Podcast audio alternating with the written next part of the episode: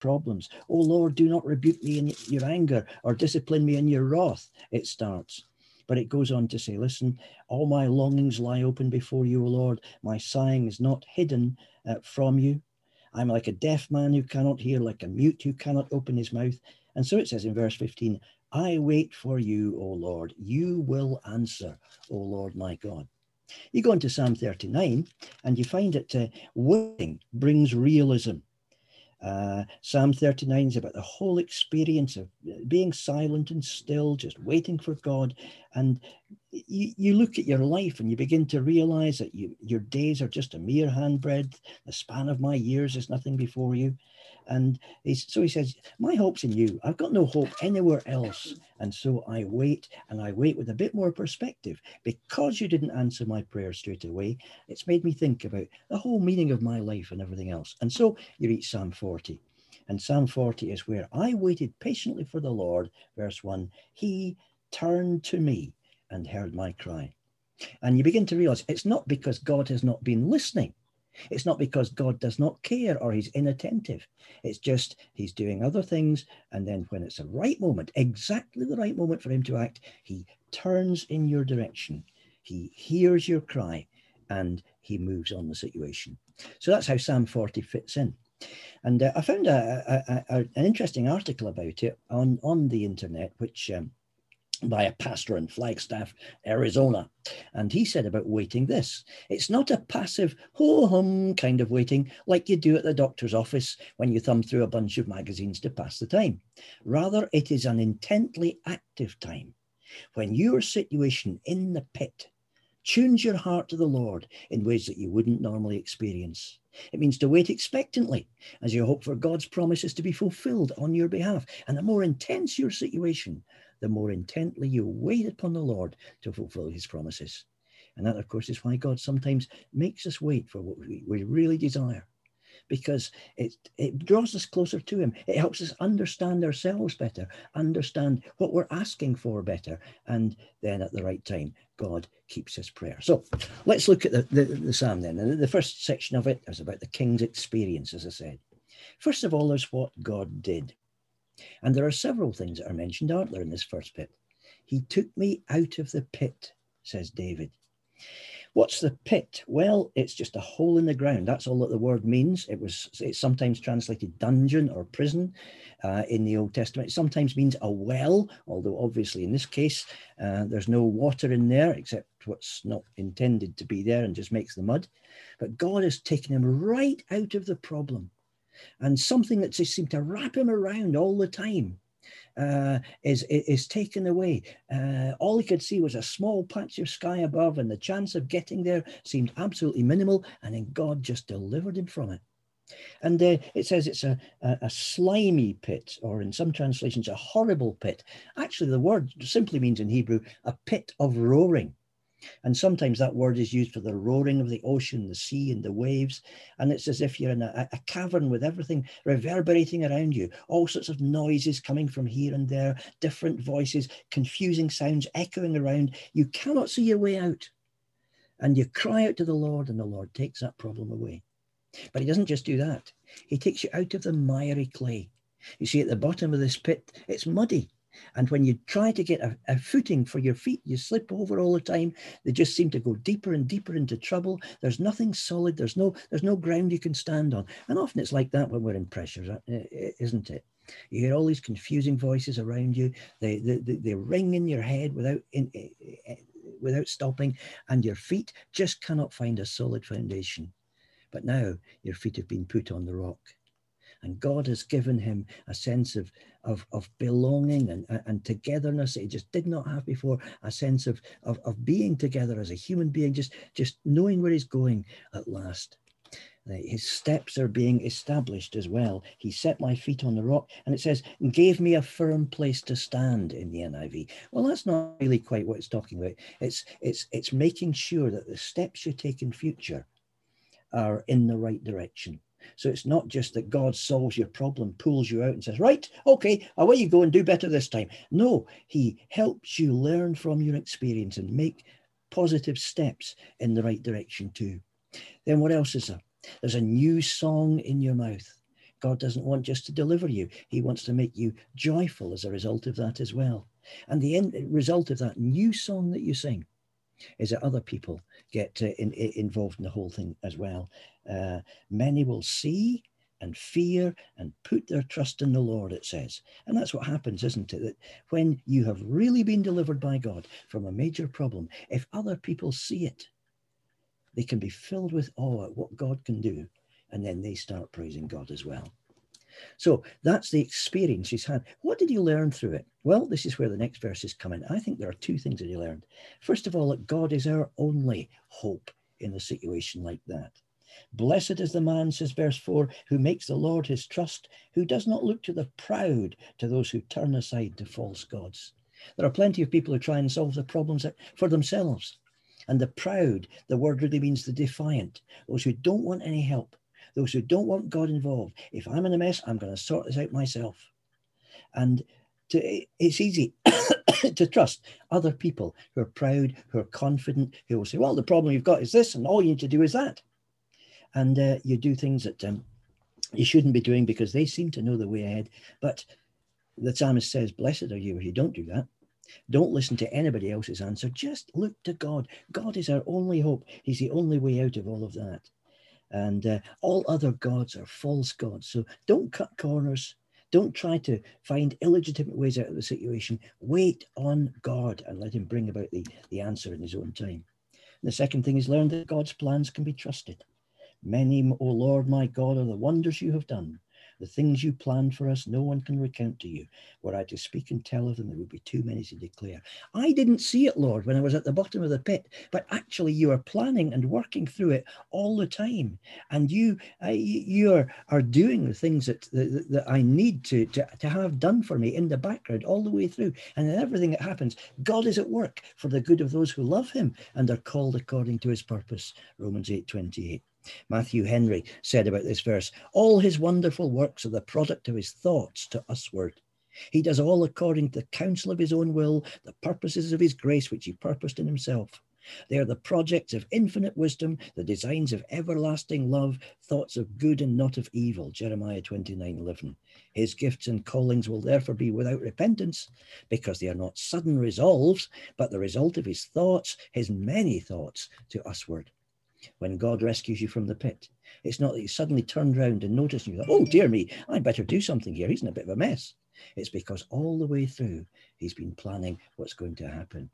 Struck me last week when I was uh, speaking uh, about Romans chapter 8 that uh, this is why at the end of a, a, a section uh, where it talks about who can separate us from the love of Christ, you know, all of these things that, that would try to separate us can't get us away from God's love and, and it goes into a, a, little bit of theology. Those whom God called, He also justified. I, I, I, all of that sort of stuff. And and what it's saying is God's love can be depended on because God's plan is just working through quietly all the way through, whether it seems to be or not. So that's the king's experience. The, the next bit of it, oops, where am I going? The next bit of it is, is, is verses six to 10. And this is where it talks about the servant. Okay, God has brought you back onto your feet. And that is so that you can live in a new relationship with Him and be His servant. And it talks about the servant's heart. Serving God is about four things, I think, in this section. First of all, it's about grace, not demands. God is not asking us for, for sacrifices and offerings, for burnt offerings, for sin offerings. And uh, the psalm quite bluntly says, You didn't re- require these things. Yes, they're part of the Old Testament law, but uh, they're not because God likes animals being slaughtered and uh, that kind of stuff. It's just they're there as a picture to show the people of Israel down through history what sin is all about and what forgiveness is all about. God isn't interested in sacrifices just for the sake of sacrifices. What he really wants is a, a willing heart that responds to him. Sacrifice and offering you did not desire, but my ears you have pierced. What does that mean? Well, uh, literally in Hebrew, it means my ears you have dug out. it's as if your ears are all blocked with all sorts of junk that uh, are stopping you hearing the voice of God. And God has bored into your ears to make it possible for you to hear his voice. And so what he wants for you is a willing response to his voice, uh, his voice to you. And in the Greek version, the Septuagint of the Old Testament, which was the version that Jesus and his disciples read, uh, this verse is translated, A body you have prepared for me. More than just ears, your whole physical system is there to be of use to God as you respond to Him. He doesn't want things from you, sacrifices, offerings. He wants you. He wants the whole of you. It's about grace, you responding freely to God's possession of you. And then there's a second thing it's about willing submission. It's about me saying, Here I am, Lord.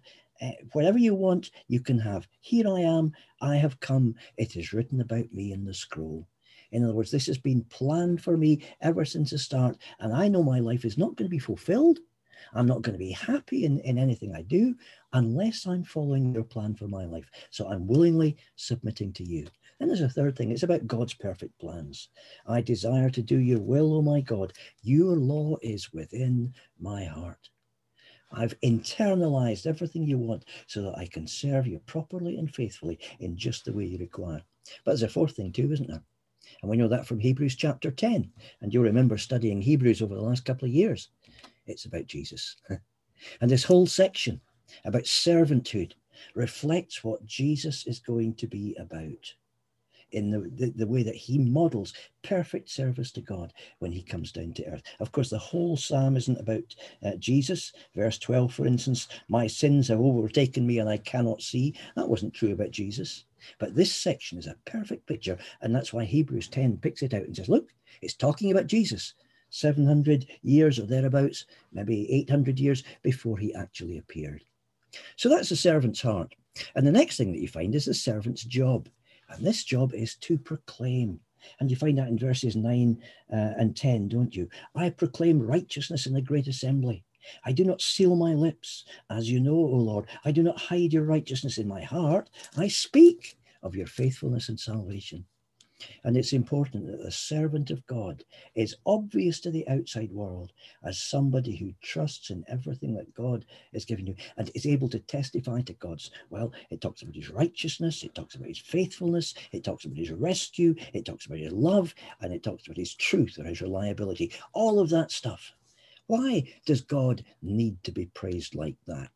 Well, C.S. Lewis uh, admitted in one of his books that he had difficulties with that when he was uh, uh, a very young Christian. And he thought, God must be a bit big headed if he wants all of this talking about him to go on all the time. And then he said, I realized that, that, that, that, that uh, let's, that, um, uh, praise is actually what people do naturally. I mean, why would you be silent if God had met with your life in such an incredible way? Well, I can think of at least three reasons why people sometimes don't talk about it, keep quiet about it. One reason might be pride. You don't want to admit that you were in a hole and you had to be rescued by God, that you couldn't do it yourself, that you needed sticking together again. Another reason might be forgetfulness. Sometimes God does big things for us and we think, sure, thank goodness that's over, and go away and forget all about it like most of those lepers. Do you remember in Samaria that Jesus healed? Only one came back to say thank you. We so easily forget the goodness of God. Then there's ingratitude as well. We take God for granted. We treat him like some sort of cosmic ATM that we can get uh, uh, what we need out of whenever we want it. And when you talk about it, when you let other people see how much God has blessed you and helped you, that is when uh, uh, God starts to be praised. But C.S. Lewis said, why does God need all of this praise? And he said this the most obvious fact about praise, whether of God or anything, strangely, escaped me. See, he said, I thought of it in terms of compliment, approval, or the giving of honor. I'd never noticed that all enjoyment spontaneously overflows into praise. The world rings with praise. Lovers praising their mistresses, readers their favorite poet, walkers praising the countryside, players praising their favorite game. I think we delight to praise what we enjoy because the praise not merely expresses but completes the enjoyment. It is its appointed consummation. And that's why everything in the universe rings with praise. The heavens declare the glory of God. The firmament shows forth his handiwork. God's creation reflects the glory of God all around. You know, and, and similarly, human beings should do that. But human beings with their freedom of choice, are the only beings in the universe who can choose naturally not to praise God. And so when somebody is truly serving God properly, when somebody truly has a heart of gratitude for all that God has given, that's when he's going to burst into praise and let everybody else know what God has done for him. Okay, let's move on into the last section then. The new crisis. Because in verse 11, as we noticed before, suddenly the whole thing swings round again. And many people commented on this psalm and said, Well, this is life, isn't it? You know, you don't get hauled out of the pit once. It happens again and again throughout life. We go into new crises and difficulties all the time. And we need to recognize that this is going to happen to us. Just because we're okay now does not mean that we won't need God's help again tomorrow. And so the desperate circumstances here uh, are, are talked about in 11 to 17. First of all, there's a problem. It talks about the troubles we've got. Troubles without number surround me, verse 12. And it talks also about sin. My sins have overtaken me and I cannot see. Now, you, you, you find very often that uh, troubles and sin connect that the one and the other get intertwined. It's not, of course, because all the troubles we get come from sin. That was the um, mistake that uh, uh, Jesus' uh, opponents made uh, when they, they, they, saw, or, or Jesus' disciples made even, when they saw a man who'd been born blind and said, Who sinned? Was it this man? Or his mum? His parents? Somebody must have sinned somewhere, or he would not have been born blind. Troubles come from sin. That's not the case necessarily, is it? Troubles can come out of a clear blue sky, and we may not have done anything wrong at all. But when troubles come, the fact that we are sinful people can get involved in the whole thing and make the trouble seem all the worse. My sins have overtaken me, it says here, and I cannot see. They are more than the hairs of my head, and my heart fails within me when you get into a situation of distress and, and stress, then you start to realize just how fallible you are and how many mistakes you've made. And, and, and you just can't see beyond the horizon. Um, in the book of Lamentations, which talks about all the trouble that people went through in Jerusalem when their city was was was torn down and they were sent into exile. It says, "My sins have been woven into a yoke, and it's been placed on my shoulders." As if sins that you hardly noticed before the trouble came suddenly became a heavy weight pressing down on you that you couldn't get away from. And uh, this is this is what often happens when that happens and it takes care. You become place. You, you become aware of things. David Clarkson was one of the old Puritan preachers of the 18, uh, 17th century, even, and he said this: "Pick out the most best religious duty that ever you perform, and even in that performance, you may find such a swarm of sins as cannot be numbered. In the best prayer that ever you put up to God, irreverence, lukewarmness, unbelief, spiritual pride, self seeking, hypocrisy, distractions, and many more that an enlightened soul grieves and bewails. And yet, there are many more that the pure eye of God discerns than any man does take notice of. And so the psalmist has suddenly started becoming super sensitive to the sins that are, are, are there in his life. And that tends to happen, doesn't it? When we're sailing along and everything's fine, then you tend to think of yourself as a reasonably good person. But when the trouble comes, then you start to see just how much God still has to put right in you. And so he says, Do not withhold your mercy from me, O Lord. Verse 11, may your love and your truth always protect me. Suddenly, God seems a long way away, and he's not sure he's going to be protected uh, anymore. Uh, and he feels very exposed, very vulnerable. That's what it's like, isn't it? To be in the pit. But you know, God does not abandon us, his protection does not go away. And for all that this psalm says, Oh Lord, do not delay. Even the last time, oh my God, do not delay. God, where have you gone? Please help me. Don't forget me, oh Lord. He knows really God is not going to forget him. It's easy, though, in a situation of distress, not to notice just how protected you are. Takes you back, doesn't it, to, to, to 2 Kings chapter 6, when the prophet Elisha uh, is on the hit list from the king of Aram and he realizes Elisha's gone to a city called Dothan, and so he sends an army against him. When Elisha gets up in the morning, there's a whole army of chariots ringed around Dothan, and the young man who's with Elisha panics. when the servant of the man of God got up and went out early the next morning. An army with horses and chariots had surrounded the city. Oh, no, my lord, what shall we do? The servant asked. Don't be afraid, the prophet answered. Those who are with us are more than those who are with them. And Elisha prayed, Open his eyes, Lord, so that he may see.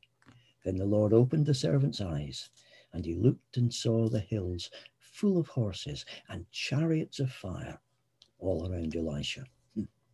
God's protection doesn't go away. It just seems to sometimes when we're in distress. But He's ready to pull us out of the pit just at the moment when we need it.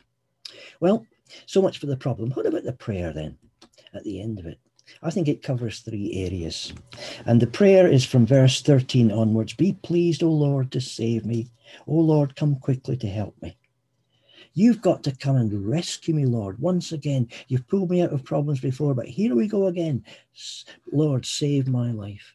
But it's not just about my life, it's about my enemies. May all who seek to take my life be put to shame and confusion. May all who desire my ruin be turned back in disgrace. Now, for David, those were physical enemies. As king, he always had people trying to do him down and attack him, and, uh, and, and, and he lived a life of battle. He was a man of blood, David. For us, it's not going to be physical enemies. We don't pray against the people next door or down the street or whatever, or the boss at work.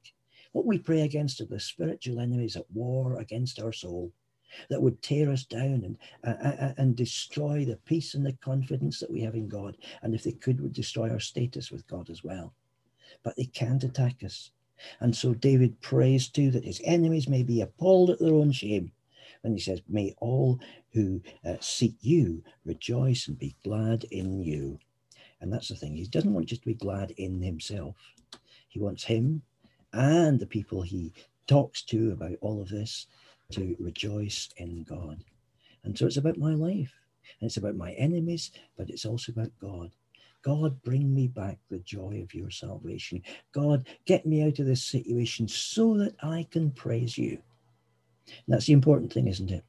Not just to value God for the things he does for us, but for who he is, for his faithfulness, for his love. There's an old hymn, uh, if you've ever been in Brethren morning services, you'll probably remember it from years ago, uh, where some of the lines go like this The bride eyes not her garment, but her dear bridegroom's face. I will not gaze at glory, but on my King of grace not at the crown he giveth, but on his pierced hand. The Lamb is all the glory of Emmanuel's land. And so, right at the end of this whole thing, uh, David uh, sums it up with his final verse Yet I am poor and needy. Or you could probably translate that better. I, I as for me, I, I, as a result of all of this, where does this leave me? As for me, I'm still poor and needy. Still can't help myself. We've been through two crises in the course of this psalm, and God, you've got me out of them, but I'm still poor and needy. May the Lord think of me. I have no right to have you thinking of me, but my only hope in my poor and needy state is that that is what you're doing. And if you're thinking of me, well, you're my help and my deliverer. You're my God. Do not delay to help me when I need it, because I know I'm totally dependent on you all the way through. So that's Psalm 40, a great psalm to read when you're in, in trouble, a great psalm to read when you're out of trouble as well, because you'll be in trouble again and your need will still be the same. The God who can solve problems for you that nobody else can, who can pull you out of the pit and can give you once again the joy and the wonder of belonging to Him in a new enhanced way. Let's just pray for a second, then, then I'll hand back. Heavenly Father, help us, whatever's going on in our life at the moment, to get the good out of whatever you want us to have from Psalm 40 tonight. And may we take that into next week so that as we face difficulties uh, in our own lives, or as we simply enjoy the good season you've put us into, or whatever is going on with us, we'll be able to be drawn closer to you and enjoy you and our relationship with you in an enhanced way as we go on through a life in which you, we know your plans are best, your strength is never failing, and your deliverance is sure. We ask these things for Jesus' sake. Amen. Okay. I'll now stop sharing. I think I'll stop sharing it. Stop share. There's a button. Oh, there's everybody. Great. Okay. Thank you, John. Um, thank you for those closing words as well. Uh, thank you for this evening and this morning. Um, am I unmuted? I am unmuted. Sorry. Blank looks at me. Um, apologies for the early technical um, hitches. Um, I'd say technical, but I think it was me that was the hitch rather than the technology. Um, preparation is everything. Um, I say thank you again, John, and thank you all for coming. Um, don't forget on Tuesday after 9.30, you can all um, get in touch with Gemma to book in for next Sunday morning. Um, and yeah, hopefully you all have nice weeks. Enjoy the bank holiday weather, whether it be good or bad. Um, and see you all soon. Thank you. Thank you. Thanks. Bye. Thank Bye. you. everyone. Thanks. Bye. Thank you again, John. Take. Bye. Yeah, yeah, sure. All right, see you soon. See you soon. Cheerio. Thanks, John.